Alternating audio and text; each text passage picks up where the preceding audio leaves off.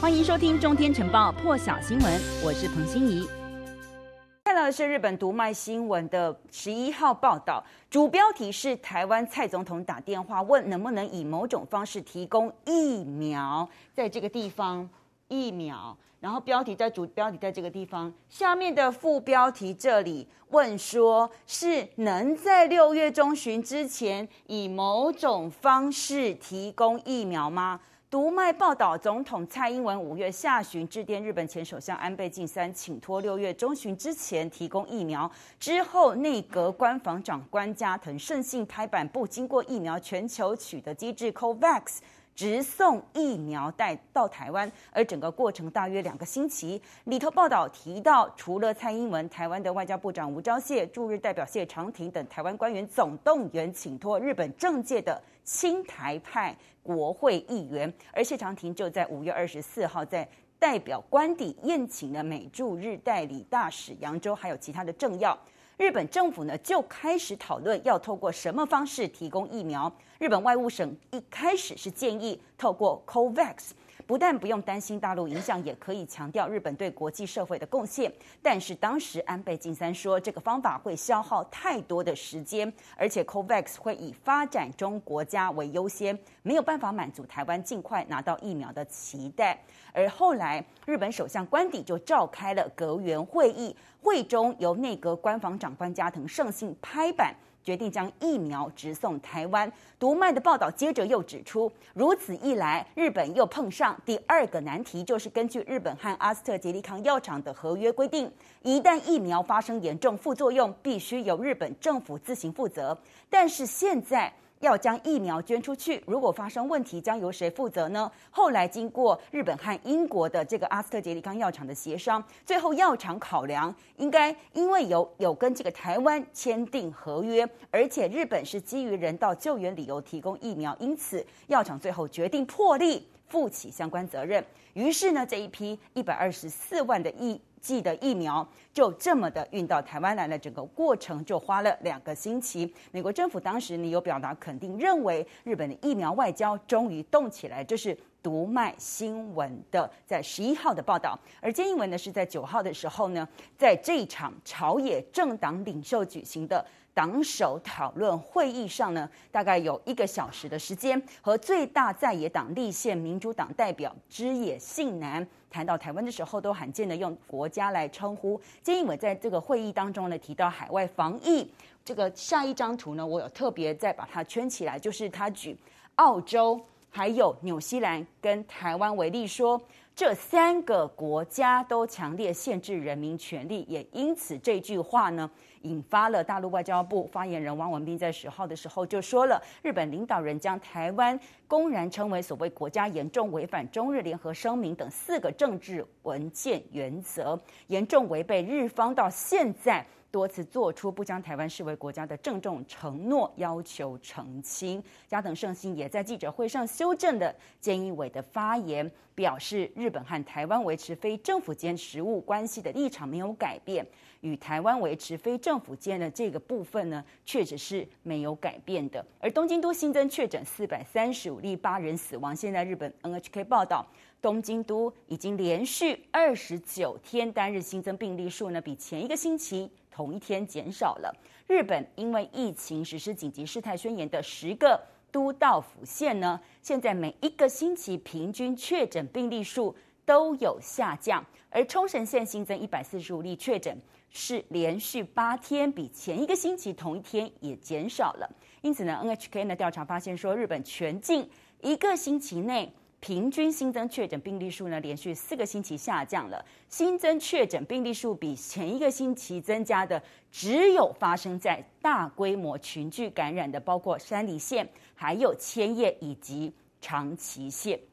而路透社追踪，日本接种至少一剂疫苗人口只有百分之十二，全国年长者接种率呢是百分之二十八，但是。福岛的相马市呢，年长者接种率却高达百分之八十四，来看看当地做了什么事情呢？日本疫苗接种中心网络预约系统呢，曾经传出宕机，让一些呢本来就不熟悉网络操作的一些高龄族群呢，其实他们根本就不知道怎么做。因此呢，日本推广疫苗的接种的这个方法还有努力呢，就不断的受到阻碍。可是因为距离冬奥七月二十三号开幕呢，只剩下几个星期，因此呢，现在日本各地都在加紧脚步，希望可以赶快为高龄族群接种疫苗。而相马现在呢，为年轻人施打疫苗，目标是要在七月底之前，将这个年龄层扩大到十六岁的民众。那大都会地区的医护人员，他被他们比较分身乏术。可是相较之下，因为相马市的人口呢，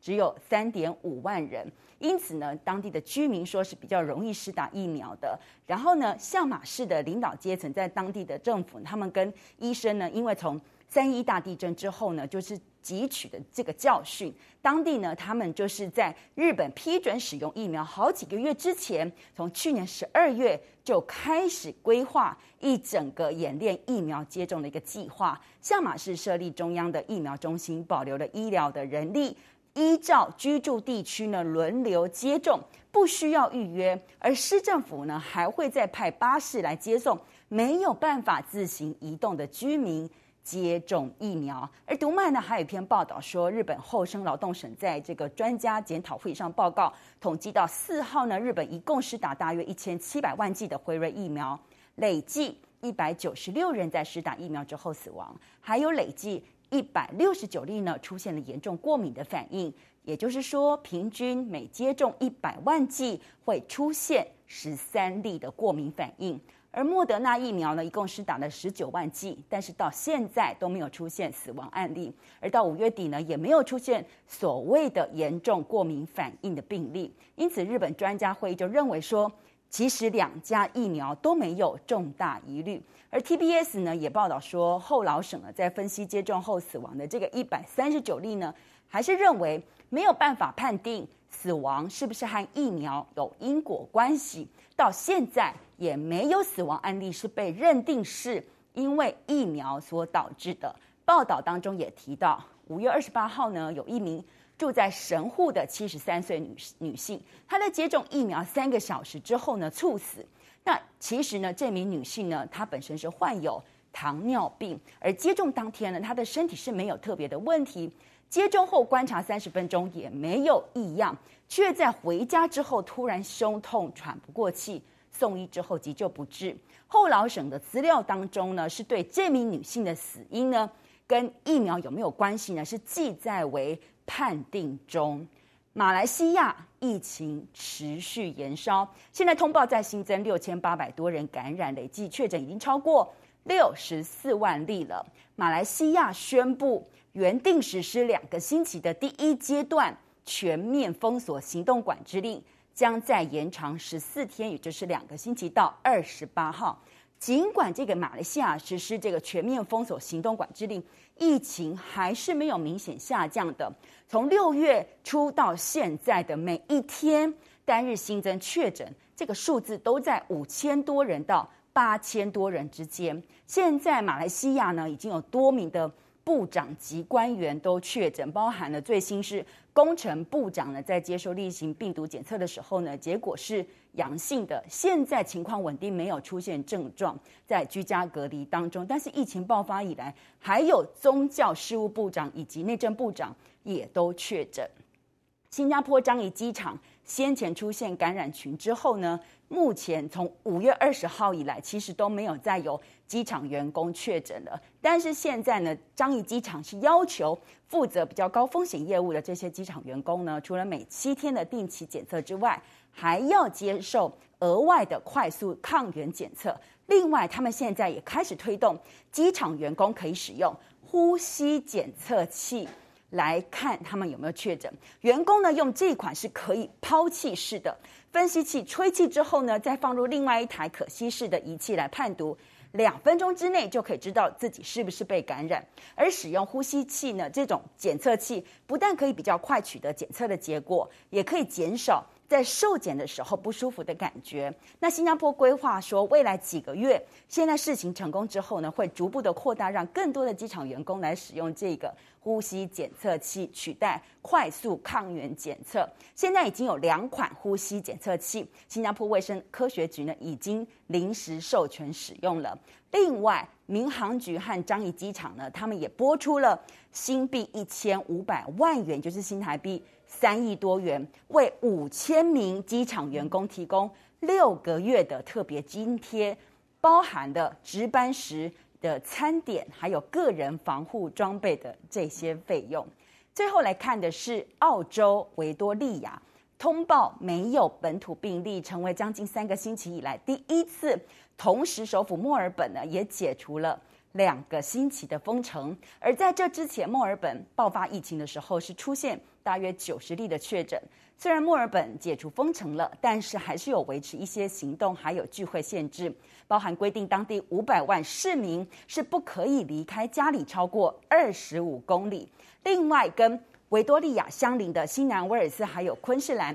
还是维持防疫警戒，因为当时呢有一名维多利亚确诊的妇女和她的丈夫曾经往来过新南威尔斯还有昆士兰境内的几个城镇。现在官员说，这对夫妇可能即将度过这个传染期，只会构成低度风险。但是新南威尔斯还有昆士兰的咖啡厅啊、餐厅以及车站、超市还是被列为病毒热区。值得关注的是。澳洲疫情其实呢，和其他已开发国家情况好太多，因为他们的疫情大部分集中在这个维多利亚的安养中心，因为急速封城，还有境内州界管制以及严格的社交距离规范，现在都证实对于遏制先前的疫情蔓延有很大的帮助。更多精彩国际大事，请上中天 YT 收看完整版，也别忘了订阅、按赞、加分享哦。